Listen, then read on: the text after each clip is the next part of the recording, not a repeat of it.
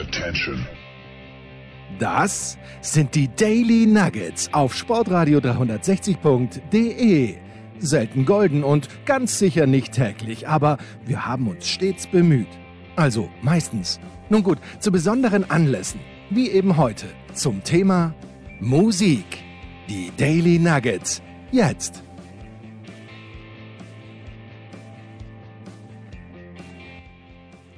Sonntagnachmittag, Hashtag Musikradio 360. Und wenn sich jetzt alle schrecken und sich denken, das ist doch der Typ, der irgendwann was über den Austropop erzählt hat. Ja, er ist es. Ich habe Andreas Renner in seine eigene Sendung eingeladen. Nein, Andreas hat mich eingeladen in seine Sendung, dass ich ihm ein paar Fragen stelle. Ja, auf, auf meiner Plattform. es ist ganz, ganz schwierig, aber Andreas, schön, dass du natürlich auch an diesem Sonntag wieder ein paar Minuten Zeit für uns hast. Grüß dich. Ja, hallo. Es ist dem Andreas nämlich äh, die Musik ein so großes Anliegen, wie es der erste FC Kaiserslautern gar nie sein könnte. Das nur nebenbei. Und es geht in dieser Woche, wir haben es ja schon in der Big Show angekündigt, es geht darum, es werden neue Mitglieder für die Rock'n'Roll Hall of Fame gesucht. Andreas, ich bin in der, also nicht, dass ich drin wäre, ich war schon mal drin in der International äh, Baseball Hall of Fame, ist es gar nicht, in Cooperstown. Da war ich ja. drin, da habe ich eine ungefähre Ahnung, was die Eintrittskriterien sind. Zum Beispiel, du musst fünf Jahre offiziell zurückgetreten sein, dann bist du äh, eligible, also äh, fällt mir jetzt gar kein gutes Wort dafür ein. Ist wählbar, oder? Wählbar, oder, ja. ja. Äh, und dann entscheiden halt äh, die wahlberechtigten Journalisten und wer auch immer noch drüber, ob du rein darfst oder nicht. Wie, fangen wir mal so an, wie sieht das in der Rock'n'Roll Hall of Fame aus? Ja, also in der Rock'n'Roll Hall of Fame sind die Kriterien ein kleines bisschen anders, aber es gibt tatsächlich auch ähm, eine, äh, eine zeitliche Begrenzung, ab wann man überhaupt äh, berechtigt ist, in die Rock'n'Roll Hall of Fame gewählt zu werden. Und das ist definiert als 25 Jahre nach deiner ersten Plattenveröffentlichung. Okay. Ähm, das ist äh, das ist äh, die, die, die Grundlage und äh, es gibt jedes Jahr neue Mitglieder. Also das unterscheidet sich nicht von den äh, Sport Hall of Fames. Die Rock'n'Roll Hall of Fame gibt es erst seit 1995. Also die ist in Cleveland, Ohio. Mhm. Und ähm, also die Hall of Fame, das Gebäude gibt es erst seit 1995. Seit 1986 werden aber schon Mitglieder gewählt in die ähm, in diese Hall of Fame. Und äh, das war grundsätzlich mal eine Idee von Ahmed Ertegün. Ähm, das war ein Plattenfirma-Boss von der Firma mhm. Atlantic. Die Firma Atlantic ist ähm, eine der wichtigsten Plattenfirmen in Amerika gewesen für äh, die Entwicklung des Rock'n'Roll. Die haben mit ganz viel Rhythm and Blues angefangen, äh, äh, mit, mit Soul schon in den 60er Jahren. Ähm, äh, einer der bekanntesten Künstler aus der Anfangszeit von Atlantic Records war, äh, war Ray Charles. Mhm. Aber ähm, die haben dann, sind dann natürlich auch mit der Zeit gegangen. In den 70er Jahren hatten sie zum Beispiel Led Zeppelin und dann äh, in der Übergangsphase zu den 80ern ACDC. Also die haben einige der größten Bands äh, in der Musikgeschichte äh, betreut und Ahmed Ertegun, der, äh, der einer der beiden Chefs, sein Bruder Nesui, war auch noch mit dabei. Äh, die äh, waren halt die, äh, die Betreiber von diesem Label und eben ganz wichtige Figuren überhaupt in der Musikgeschichte in den USA. So, jetzt und, sagst du aber Cleveland, entschuldige ganz kurz, Cleveland, Andreas, ja? ist wahrscheinlich die unsexiest town in all of the US of A. Warum gerade Cleveland? Also erstmal muss man natürlich sagen, dass wenn man von Rock'n'Roll redet, dass es natürlich auch eine Musik ist, die, sagen wir mal, tief in der Arbeiterschaft für, äh, und hm, beim arbeitenden okay. Volk ähm, äh, verwurzelt ist. Ähm, dann hast du natürlich ganz grundsätzlich recht, was Cleveland angeht, aber ähm, Cleveland ist ja natürlich auch eine Stadt, die einen extrem schlechten Ruf in den 70er Jahren hatte. Man erinnert sich an die äh, Geschichte mit dem Cuyahoga River, der irgendwann mal in Flammen aufgegangen ist. Also die hm. einzige, die einzige Stadt, von der man weiß, dass der Fluss irgendwann mal gebrannt hat. Ist den Leuten aus Cleveland heutzutage immer noch peinlich, wenn man sie darauf anspricht. Aber ähm, äh, Cleveland hat halt wirklich in den 90er Jahren eine große Renaissance gehabt und die haben dann das Stadtzentrum äh, komplett neu gebaut und da gibt es halt das neue Footballstadion für die Browns ja. und die Rock'n'Roll Hall of Fame ist wirklich nur 250 Meter auf der anderen Seite vom Platz. Und okay. das war auch mein Anlass, da mal hinzugehen. Zusammen mit äh, der Legende Günter Zapf waren wir ähm, irgendwann dann Ende der 90er waren wir dann mal unterwegs. Äh, damals haben wir für ähm, äh, für die Kirchgruppe hatten wir eine gemeinsame Sportredaktion und wir haben Sendungen produziert für Premiere. Du machst übrigens gerade einen Höllenlärm. Äh, Pardon, das ist, die, das ist, die, Katze im Hintergrund. Okay, ah, ja, okay. Jetzt, ja. Die Katze im Hintergrund. Ja. Also, äh, äh, wir haben damals äh, Sendungen produziert für Premiere, für äh, DSF und für Sat 1 und da haben, hatten wir halt im Sommer immer solche Trips, wo wir ähm, in, während die Saisonvorbereitungsspiele waren, sind wir ähm, am Freitagabend war ein Saisonvorbereitungsspiel, äh, keine Ahnung, in, in, äh, in Minneapolis. Dann mhm. waren wir bei dem Spiel, haben dort was gedreht, danach Interviews gemacht. Dann sind wir am nächsten Tag nach Green Bay gefahren, gleiches Prozedere. Am nächsten Tag waren wir in New York äh, und dann waren wir vielleicht noch in Philadelphia und dann ging es weiter. Äh, dann waren ein paar Tage Pause, dann waren wir meistens irgendwo in Dallas oder so, die irgendwo in der Mitte waren. Also das waren so Trips, die wir gemacht haben, um Material zu drehen, das wir den, für den Rest der Saison immer verwendet haben für unsere Sendung. Und dann waren wir halt auch einmal in Cleveland und waren beim äh, äh, Saisonvorbereitungsspiel der Cleveland Browns, die damals gerade erst wieder neu zurückgekommen sind. Also das war relativ neu. Und da haben wir halt die Gelegenheit genutzt, äh, in die Rock'n'Roll Hall of Fame reinzugehen. Jetzt ist es so. Also ich habe Baseball erwähnt, Andreas, und es gibt auch die International, das ist wirklich die International Tennis Hall of Fame in Newport, Rhode Island. Fürs, äh, und da, da, sind die Einlasskriterien sehr, sehr undurchsichtig. Also es sind ein paar Spieler drin, wo ich mir denke, äh, wie kann das sein? Aber ich habe halt festgestellt, dass es gerade in den europäischen Spielern, also wenn man sie fragt, klar, wenn sie drin sind, freuen sie sich, aber wenn sie nicht drin sind, kann natürlich auch gelogen sein, sagen sie, ist mir wurscht, dass ich nicht drin bin. Warum braucht man äh, die äh, Rock'n'Roll Hall of Fame und wie wichtig denkst du denn ist es den Leuten, dass sie da wirklich aufgenommen werden? Das ist wahrscheinlich naja, also ich würde sagen, es ist nicht so eindeutig wie beim Sport. Ich glaube, ähm, beim Tennis, das kann ich jetzt nicht so gut beurteilen, aber beim Football und beim Baseball, wenn du in die Hall of Fame kommst, äh, in den USA hat das halt auch eine riesige Tradition. Das ist die Anerkennung, das ist die Krönung deiner Laufbahn. Hm. Wir in Deutschland sind das ja auch nicht so gewohnt. Das heißt, wenn du jetzt dann einen Deutschen fragen würdest, was sowas für ihn bedeutet, wäre das vermutlich wesentlich weniger wert als für einen Amerikaner oder vielleicht bei einem Europäer allgemein. Deswegen, ähm, ich glaube nicht, dass es darauf eine eindeutige Antwort gibt, wo man sagt, das ist jetzt bei allen Leuten äh, gleich viel wert. Musik ist jetzt dann halt auch etwas, äh, also lass mich mal so sagen, wir haben ja schon ewige Diskussionen darüber, welche, sagen wir mal, Footballspieler es verdienen, in die ja, Hall of ja. Fame zu kommen. Und da hast du ja messbare Dinge, die den Wert ihrer Leistung äh, äh, ähm, widerspiegeln. In der Musik, was hast du denn an messbaren Dingen? Weil das ist, der ist ja doch sehr viel vom äh, Geschmack der unterschiedlichen Leute abhängig. Ich glaube, du hast messbare Dinge. Das eine ist Verkaufszahlen, ja. aber dann müsste man natürlich sagen, in der deutschen Musik Helene Fischer, Fame, bitte. Ja, ja, oder Rein mit dir. Modern Talk, noch schlimmer, Modern ja. Talking und Billy Vanilli. Das, da muss man ja jetzt mal ganz ehrlich sein, das kann nicht das einzige Kriterium sein. Also muss das Kriterium nicht nur sein, kommerziell erfolgreich, sondern es hat auch was damit zu tun, wie einflussreich Musiker waren, ähm, welche Bedeutung sie hatten für die Generationen, die nach ihnen kamen und äh, ja, wie, wie wichtig sie äh, äh, auch für ihre eigene Generation sind. Und sowas ist natürlich nicht eins zu eins messbar und man kann immer über alles Mögliche diskutieren und wahrscheinlich gibt es äh, zig Leute, bei denen man sagen würde, ähm, die hätten es auch verdient, aber es gibt dann natürlich auch Einlasskriterien in, äh, in, in der Rock'n'Roll Hall of Fame. Ist es nicht genau definiert, wie viele Leute da jedes Jahr rein dürfen, aber äh, es sind nicht 25, die jedes Jahr neu reinkommen.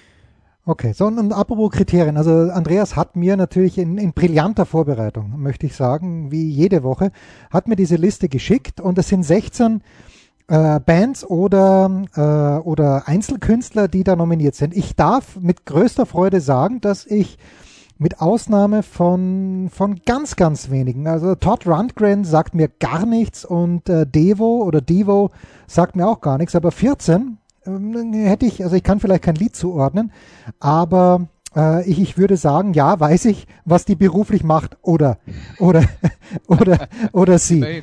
Immerhin, immerhin. Ja, und äh, gut, without further ado, Andreas, lass uns vielleicht mal einen, äh, eine Künstlerin anhören, von der ich sehr wohl weiß, dass sie, äh, ja, ich, ich glaube, Don't Give Up ist das Lied, das ich mit Kate Bush am ehesten verbinde. Wir hören uns äh, etwas von Kate Bush an. Was denn, mein lieber Andreas? Wir hören uns nicht Don't Give Up an, sondern äh, aus einer ähm, äh, äh, Platte aus den 90er Jahren, das Stück The Sensual World. Also das ist das Titelstück des Albums The Sensual World. Hier ist Kate Bush. Warte mal ganz kurz, ich mache die Tür zu, weil unten bei uns selbst Musik ist, weil Robin ein bisschen Klavier übt. Moment. Okay, ich schlage dann vor, dass wir jetzt dann erstmal über die Nominierten reden. Über Kate Bush reden wir dann später nochmal im Detail ein bisschen mehr, ne? Entschuldige, ich bin mal eine Sekunde weg gewesen. Pardon? Pardon? Ah, okay. Äh, ich habe gesagt, äh, lass uns jetzt dann mal ähm, über die Nominierten insgesamt okay, reden. Über Kate Bush im Detail reden wir dann hinterher nochmal, weil das wäre jetzt eine von denen, die ich vorschlagen würde, dass die halt rein sollte. Okay, Aber das okay. ist ein längerer äh, Diskussionspunkt dann später. Ne?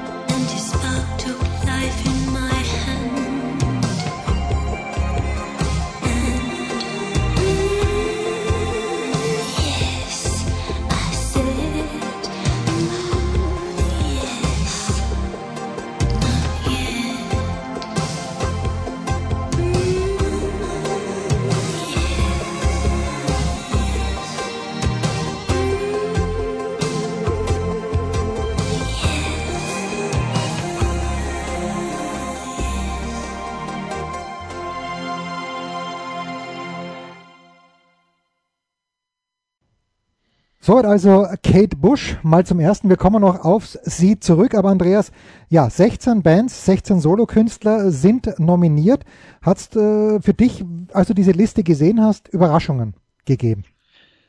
Also wir sollten vielleicht erstmal über die Liste reden, ja, bitte. Damit, äh, damit die Zuhörer dann auch die Namen im Kopf haben. Äh, nominiert sind also dieses Jahr Mary J. Blige, Kate Bush, die wir eben gehört haben, das ist jetzt also alphabetisch, das die Reihenfolge hat nichts ja. zu sagen. Devo, äh, die Foo Fighters, die Go-Go's, Iron Maiden, Jay-Z, Chaka Khan, Carol King, Fela Kuti, LL Cool J, die New York Dolls, Rage Against the Machine, Todd Rundgren, Tina Turner und Dion Warwick.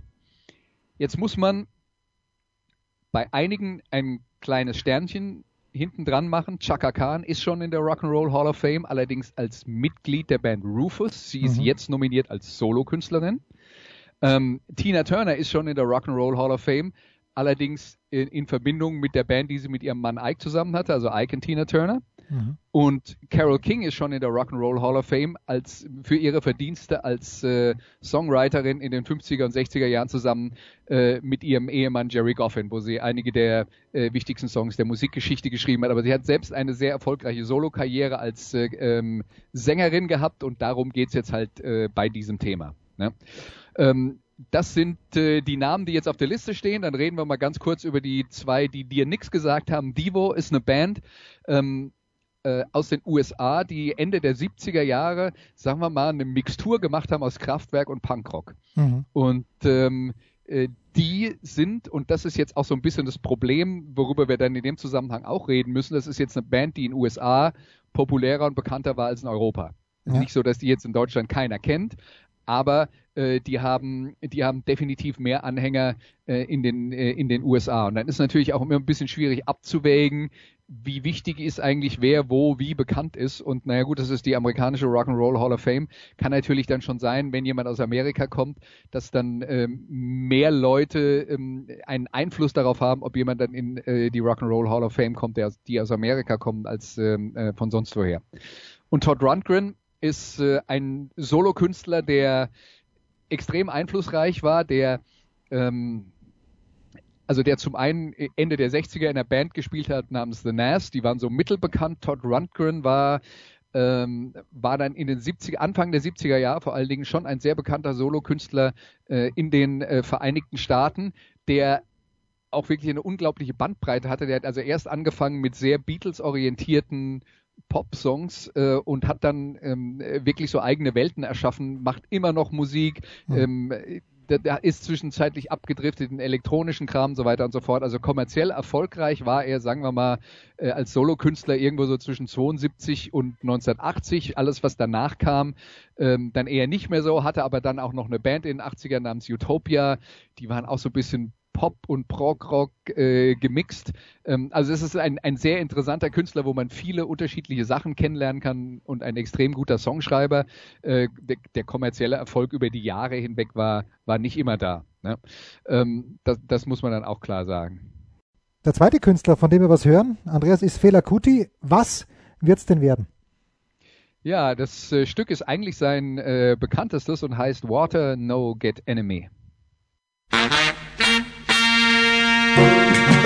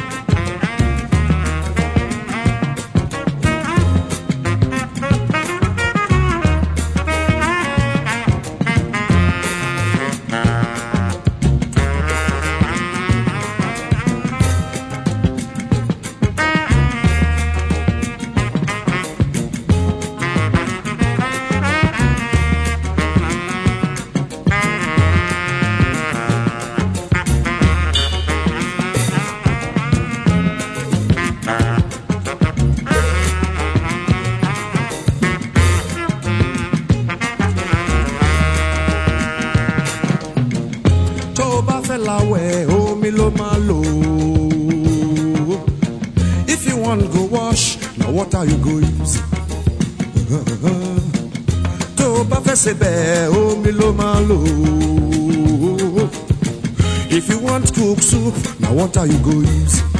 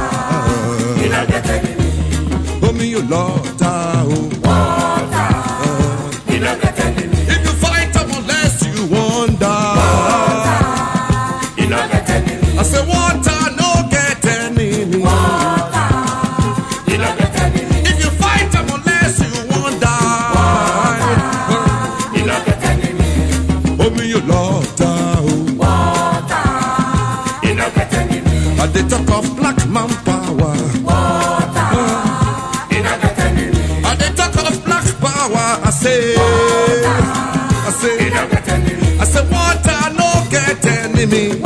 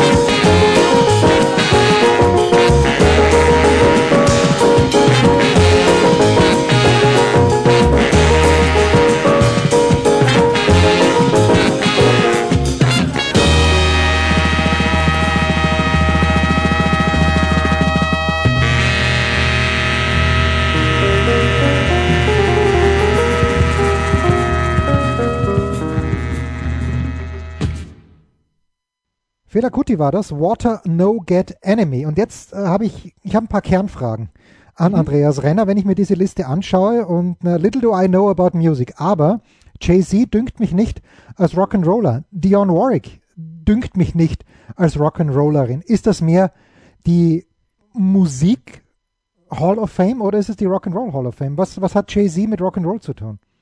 Also, das ist eine amerikanische Definition von Rock'n'Roll. Man kann, äh, also manche Leute tun sich ja schwer, weil sie unter Rock'n'Roll halt tatsächlich Elvis und Bill Haley äh, verstehen. Das Mhm. würde man aber heutzutage eher als Rockabilly bezeichnen, also klassisch Elvis in den frühen Jahren. Ja.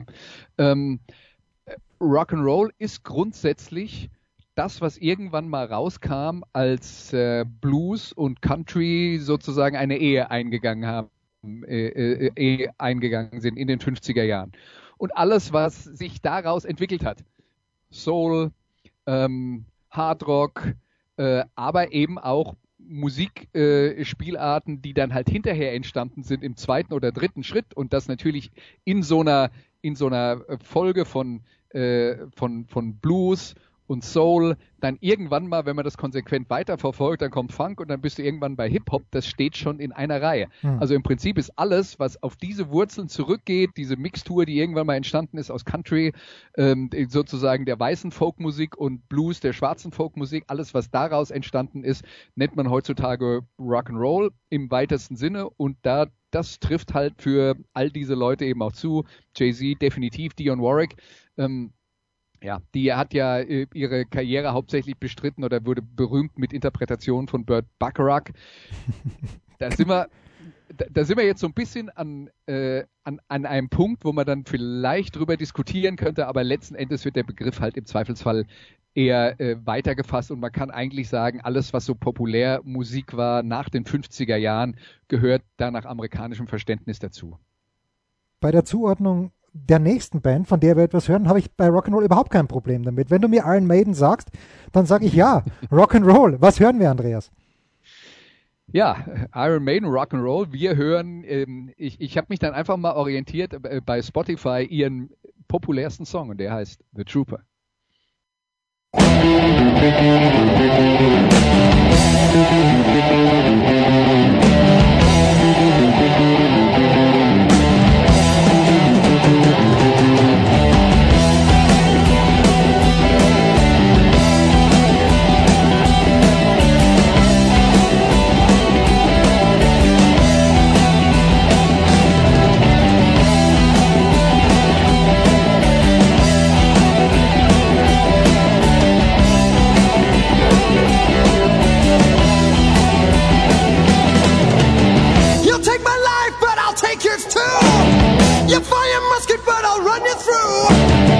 So when you're waiting for the next attack, you better stand, there's no turning back.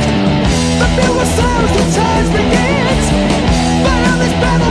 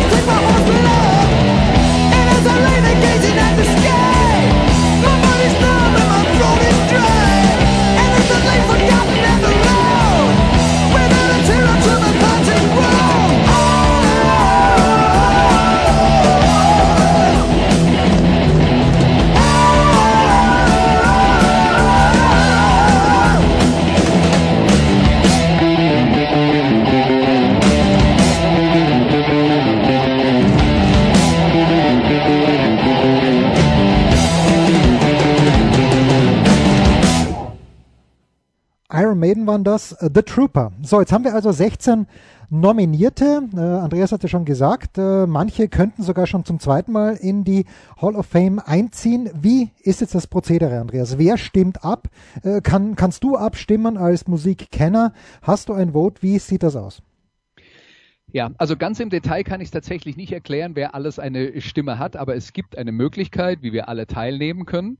Nämlich auf der Website der Rock'n'Roll Hall of Fame darf man, ähm, darf man aktuell abstimmen und äh, äh, darf äh, seine Stimme äh, sein, de, den Künstlern, die einem am Herz liegen, äh, geben. Und zwar ist es auch tatsächlich so, äh, dass man einmal pro Tag abstimmen darf. Ah, okay, also, das ist ja fast wie beim äh, Major League All-Star Game, wo ja. du fünfmal, glaube ich, pro Tag abstimmen darfst. Aber okay, das ist was anderes, bitte. Ja. Und auf jeden Fall äh, kann man da also mitmachen. Im Mai wird irgendwann die Verkündung sein, äh, wer aufgenommen wird, aber es wird nicht nur äh, das Volk abstimmen. Aber ich kann jetzt dann schon mal äh, äh, es gibt, man kann auf der äh, Rock'n'Roll Hall of Fame äh, Website äh, Einsicht nehmen, wie da der derzeitige Stand ist. Also man geht von fünf Nominierten aus. Derzeit die meisten Stimmen hat Fela Kuti. Aha. Vor Tina Turner. Mhm. Dann kommen die Go-Go's, Iron Maiden und die Foo Fighters. Also Fela Kuti und Tina Turner fast gleich auf auf Platz 1 und 2 und dann ein gutes Stück hinten dran die Go-Go's, Iron Maiden und die Foo Fighters fast gleich auf äh, auf den Plätzen äh, zwei bis fünf und dann kommen Carol King, Todd Rundgren, Divo und so weiter, dann geht's, äh, dann, dann geht's weiter nach, äh, nach unten. Ähm, da sind dann jetzt ähm, 2,9 Millionen Stimmen inzwischen abgegeben worden. Ich weiß nicht, wer dann wie oft mit dabei war. Aber das, ja. ist, äh, das ist der derzeitige Stand. Wie gesagt, die Verkündung äh, ist im Mai. Und ich habe mir gedacht, ähm, wenn wir, das ist natürlich jetzt eine subjektive Geschichte, aber es ist nicht eine rein subjektive Geschichte. Ich habe gedacht, wir reden mal über die fünf, von denen ich sagen würde, ich würde sie nominieren und das ist teilweise natürlich äh, der eigene Geschmack, weil man sich dann nicht hundertprozentig von frei machen kann. Auf der anderen Seite ähm, gebe ich aber auch noch eine Einschätzung äh, dazu ab, wo ich glaube, warum sie mit dabei sein sollten und äh, vielleicht auch, was die Probleme sein könnten bei so einer Nominierung. Ne? So, und jetzt äh, machen wir es ganz, ganz hart. Die drei, die ihr schon gehört habt, die hätte Andreas Renner auf seiner Liste. Die vierte, die Andreas auf seiner Liste hat, das ist Carol King. Was hören wir von Carol King, Andreas? Ja, von Carol King, die, die hat eine der bestverkauftesten Platten der 70er Jahre gemacht, äh, nämlich ihr zweites Soloalbum Tapestry und ähm, unglaublich viele Hits drauf und äh, der Song, den ich jetzt mal ausgesucht habe für diese Sendung heißt It's Too Late.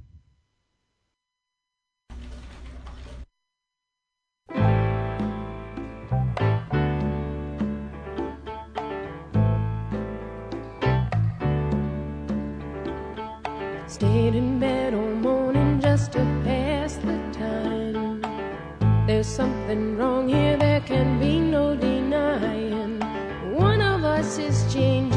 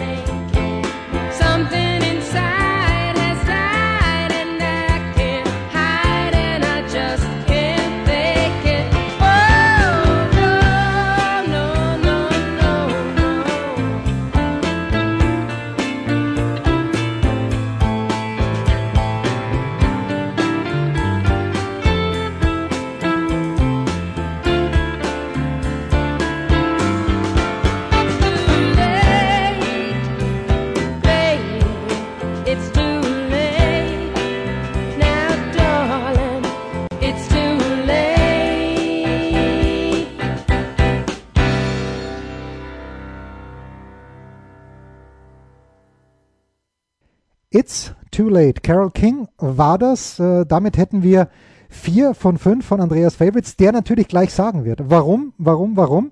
Was mich fasziniert, Andreas, äh, oder was ich manchmal auf YouTube auch, wo ich ein bisschen eintauche, mich irgendwo in meiner absolut populär, äh, nicht populär wissenschaftlichen, sondern einfach so Mainstream-Musik verliere, ist, wenn ich dann sehe, aha, die und die sind von den Rolling Stones eingeführt worden. Waren es nicht die Beatles, die von den Rolling Stones dann eingeführt wurden in den, in den äh, Rock'n'Roll Hall of Fame?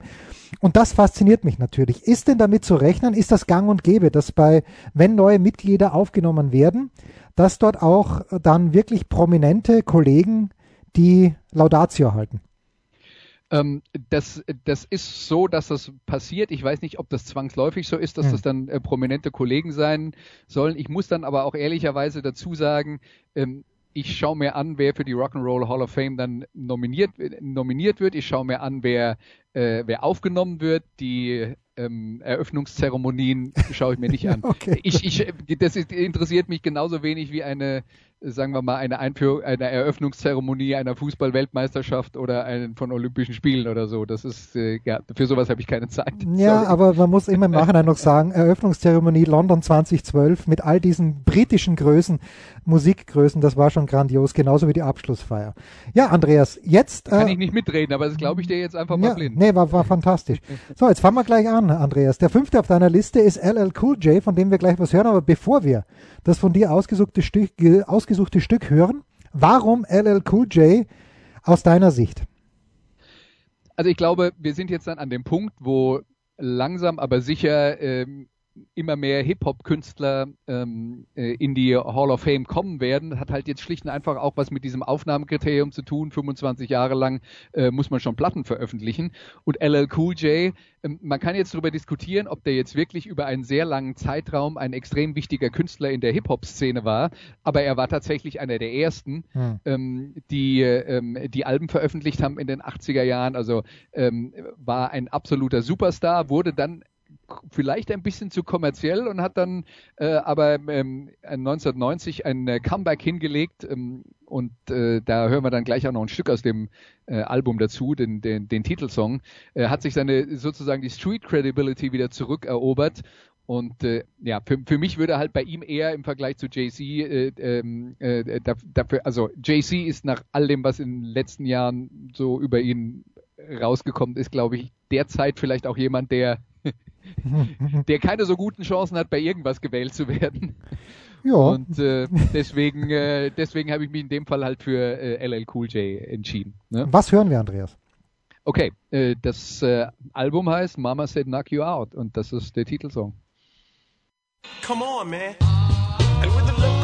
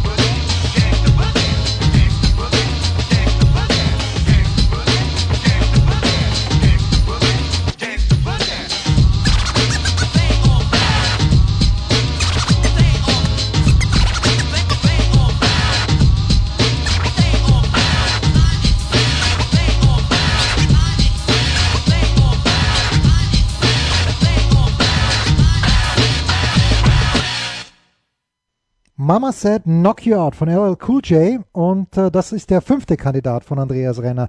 Was, Andreas, würde oder was legst du den Juroren nahe? Warum sollten sie Kate Bush in die Rock'n'Roll Hall of Fame aufnehmen? Kate Bush ist, äh, ist eine, eine Künstlerin, die, die ist ja tatsächlich mit, äh, mit äh, 16, mit 15 Jahren schon Ja. als Talent entdeckt worden, als außergewöhnliches Mus äh, musikalisches Talent, wurde damals gefördert von David Gilmour, dem äh, Gitarristen von Pink Floyd. Äh, der hat tatsächlich erste Demos mit ihnen aufgenommen, hat sie dann auch bei seiner Plattenfirma EMI untergebracht. Mit 18 hat sie da also einen äh, Deal gemacht, hat mit ihrem ersten Album 1978 gleich einen Riesenhit gehabt, vor allen Dingen in England, aber das war auch in, äh, in Resteuropa sehr erfolgreich mit dem Song Wuthering Heights. Und ähm, äh, das Album war schon, war schon ein Riesenhit und sie hat ja dann ähm, mit, mit ihrem dritten Album ähm, Never Forever heißt es, äh, mit Babushka einen Hit gehabt, der auch ja, äh, ja, in, ja, in ja. erfolgreich war. Ja, dann kam das Album The Hounds of Love mit Running Up That Hill und Cloudbusting und so weiter und so fort. Also die hatte schon einen einen Lauf mit extrem vielen sehr kommerziell erfolgreichen Alben auch, äh, aber immer mit einer sehr starken künstlerischen Note und sie war halt wirklich jemand, der so einen komplett eigenen Stil hatte und du kannst mir jetzt erzählen, du kennst andere Künstlerinnen, die wie Kate Bush klingen, dann sage ich ja, aber dann, das liegt daran, dass sie sie kopieren, nicht weil sie vorher schon so war. Okay. Ja. Ja. Also die ist wirklich Ein äh, Original. Wirklich äh, absolut ein Original und die produziert immer noch regelmäßig Platten, die jetzt im Rest der Welt vielleicht auch gar nicht mehr so wahrgenommen werden, weil diese Sorte von Musik auch heutzutage einfach nicht mehr im Radio läuft. Aber äh, Kate Bush ist, würde ich sagen, immer noch eine relevante Künstlerin. Das Problem, das sie hat jetzt bei dieser Rock'n'Roller Hall of Fame Abstimmung ist, in USA hat die vielleicht zwei halbe Hits gehabt, ja. Running Mhm. Up the, That Hill, das kennen die Leute vielleicht, aber die anderen Sachen sind den meisten Leuten in den USA tatsächlich nicht so bekannt. Und das könnte äh, ihre Schwierigkeit sein auf dem Weg in die Hall of Fame, dass sie halt eine äh, Künstlerin ist, die ihre äh, Erfolge fast, fast ausschließlich in äh, Europa gefeiert hat. Das heißt, in einer europäischen Rock'n'Roll Hall of Fame, wenn die jetzt in Brüssel stehen würde, glaube ich, wäre Kate Bush schon längst drin. Gut. Da könnte ich jetzt wieder eine Tennisanalogie ziehen, tu es aber nicht. Also, äh, dein, dein zweiter Kandidat, äh, Fela Kuti. Du hast ja gesagt, ein Nigerianer, glaube ich, wenn ich mich richtig erinnere. Ja, was, was spricht für ihn? Also Fela Kuti ist äh, der, der Mann, der quasi äh, den Afrobeat mit, ähm, äh, mit erfunden hat. Fela Kuti, ein, einer der wichtigsten Musiker überhaupt äh, auf dem afrikanischen Kontinent. Und die Rock'n'Roll Hall of Fame ist ja nicht definiert als europäische oder als afrikanische, äh, äh, Af äh, nee, als europäische oder amerikanische äh, Hall of Fame, sondern das ist ja für, die- für die ganze Welt. Und äh, Fela Kuti ist also die Bedeutung von Fela Kuti, was die afrikanische Musik angeht, kann man wirklich nicht unterschätzen. Nein, Andreas, man kann sie nicht, Nee, überschätzen. Nicht überschätzen. Nicht überschätzen, ja, ja. So, genau. Ähm, und er hat auch ein, äh, ein, eine interessante äh, Karriere gemacht. Das heißt, bevor er dann wirklich so seinen eigenen Stil gefunden hat, der hat in London studiert, ist dann nach Nigeria zurück, war in den USA, hat dann Leute kennengelernt wie James Brown, Miles Davis und Sly Stone, also Größen aus Jazz, Funk und, äh, und Soul. Ähm, und als er dann Anfang der 70er zurückkam nach Nigeria, hatte er dann halt wirklich äh, eine, äh, einen brodelnden Mix aus, äh, aus diesen Einflüssen zusammen mit den traditionellen afrikanischen äh, Einflüssen produziert. Außerdem war er ein, äh, einer, der äh, politisch extrem aktiv war, der hat in, in äh, Lagos gelebt, hatte immer wieder Schwierigkeiten mit dem äh, nigerianischen Staat. Die sind dann auch teilweise auch von der Polizei überfallen worden und die Leute ins Gefängnis geworfen worden. Der hat also wirklich mit einer riesigen Gruppe äh, von, von Menschen da zusammen gewohnt. Das war dann im Prinzip seine Band und seine Freundin, die da alle zusammen gehaust haben. Ähm, also Fela Kuti äh, eben auch als, äh, als, als Menschenrechtler äh, einer, der sehr aktiv war. Leider schon im Jahr 1997 verstorben. Also er war äh, eins der Opfer äh, von AIDS. Und äh, zu einem Zeitpunkt, als die Krankheit halt noch nicht so gut heilbar war, beziehungsweise behandelbar war. Und teilweise lag es halt auch daran, dass er sich damals nicht drum gekümmert hat, es behandeln zu lassen. Es ist tragischerweise ein bisschen so wie bei Bob Marley. Bei dem war es nicht AIDS, aber bei dem war es was Krebs, den er einfach ignoriert hat. Und das geht halt nicht lange gut. Ne? Wenn ich etwas bei Musikradio 360 gelernt habe über die letzten, es ist schon ein ganzes Jahr her, glaube ich, Andreas, oder? Haben wir schon Jahrestag? Ja, so ungefähr, Ja, ja, ja, so ungefähr. Dann, dass ich mir ein bisschen Gedanken über die Bandnamen mache und Iron Maiden, wie, wie lange habe ich gebraucht, bis ich draufgekommen bin, dass das die eiserne Jungfrau ist? Aber jetzt weiß ich's. Also Andreas, Iron Maiden. Mit wem haben wir nochmal das Special gemacht? Iron Maiden? Was, Olaf? Äh, mit mit äh, Christoph Ruf. Ah, mit Christoph Ruf. So, Iron Maiden also nominiert. Ich bin überrascht, dass die noch nicht in der Hall of Fame sind. Ja. Äh, müssen zwingend rein, oder? Würde ich auch sagen. Jetzt muss man dazu sagen, die Rock'n'Roll Hall of Fame hat tatsächlich bei Heavy Metal so ein bisschen einen, äh, äh, ähm, einen Blindspot. Äh, Mhm. Also die sind da ein bisschen äh, ignorant, was das, äh, äh, was das angeht. Äh, Eine Band wie Judas Priest ist zum Beispiel äh, auch noch nicht in der Rock'n'Roll Hall of Fame und das ist eben auch eine äh, eine der absolut stilprägenden Gruppen im Heavy Metal. Und wenn man jetzt mal sagen wollte, wer definiert eigentlich, was Heavy Metal ist, da bist du mit Judas Priest und Iron Maiden schon mal ganz gut mit dabei. Ja, also das ist wirklich, wenn du dann noch die Ursuppe äh, Black Sabbath mit dazu nimmst, das sind dann halt wirklich die, die, die Wurzeln des Genres und äh, deswegen glaube ich, gehören die da rein. Aber wenn wir jetzt darüber reden, was ähm, was möglicherweise ein Hindernis sein könnte. Also der Sänger Bruce Dickinson hat schon vor einiger Zeit gesagt, äh, Rock'n'Roll Hall of Fame, wer braucht so einen Quatsch? Also ich weiß Okay. nicht, ob das dann hilft, wenn man gewählt werden will. Ja, gut, das ist das alte Barry Bonds Phänomen, der sich sein Leben lang mit den Journalisten nicht leicht gemacht hat und ähm, aus, au- es gibt auch andere Gründe, ihn nicht in die Hall of Fame zu wählen, aber wenn er, ja, wenn er gut mit den Journalisten gestanden wäre, dann wäre äh, Bonds vielleicht auch dort am Start. Carol King ist die letzte Kandidatin, die du dir ausgesucht äh, gesucht hast, Andreas, hast du schon gesagt, in den 70er Jahren unfassbar erfolgreich. Was spricht denn noch für sie? Ja, also ich meine, das ist jetzt, ähm, wir sind natürlich jetzt an einem Punkt, wenn wir darüber reden, dass Carol King schon als Songwriterin in der Hall of Fame ist, sollte sie dann nochmal damit dabei sein. Äh, das hat natürlich immer ein bisschen was damit zu tun, wie unterschiedlich groß der Einfluss mit in diesen Bereichen war. Aber als Songwriterin hat sie, ähm, äh, ist sie wirklich verantwortlich für eine unglaubliche Menge von Hits äh, Ende der 60er Jahre vor allen Dingen. Und als Solokünstlerin hat sie, ähm, das, das wird manchmal so ein bisschen vergessen, wenn wir jetzt über die großen Alben, die großen kommerziell erfolgreichen Alben der 70er Jahre reden. Ihr Tapestry war ähm, äh, 71, das zweite Soloalbum. Die anderen großen kommerziell erfolgreichen Platten der 70er Jahre, das war sowas wie Frampton Comes Alive oder Rumors von Fleetwood Mac und dann ist man schon bei Thriller von, von Michael Jackson, Mhm. da sind wir schon Anfang der 80er.